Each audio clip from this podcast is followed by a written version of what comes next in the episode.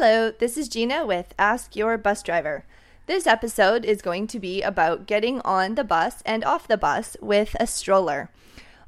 For a lot of moms and dads, parents, caregivers, it can be very challenging to take the bus with younger children. So, a couple things that you should know. The smaller of a stroller that you're able to bring, the easier that it's going to be for you to get on the bus. When you first arrive at the bus, and it appears to be quite full, you can either ask the bus driver to help you find a seat, or you can just ask generally, Excuse me, I have a stroller here, I need to get seated. And most of the time, people will get up and give up their seat for you. So I'm here on a bus today. I'm going to just take the stroller and push it down the aisle. And most buses have little levers that you can release. You just pull the lever and you push up the seat.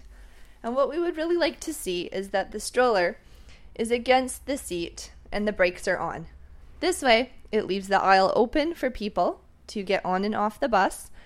And it also keeps the stroller safe should I need to brake for some sort of an emergency.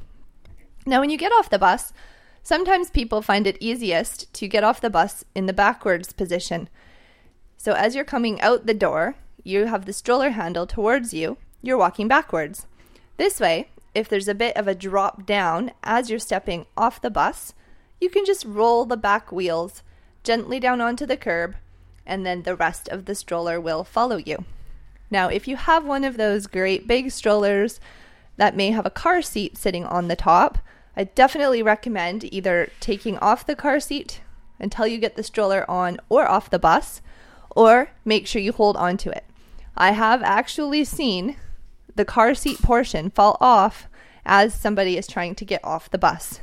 So I hope this is helpful. Please check out the Facebook group at Ask Your Bus Driver.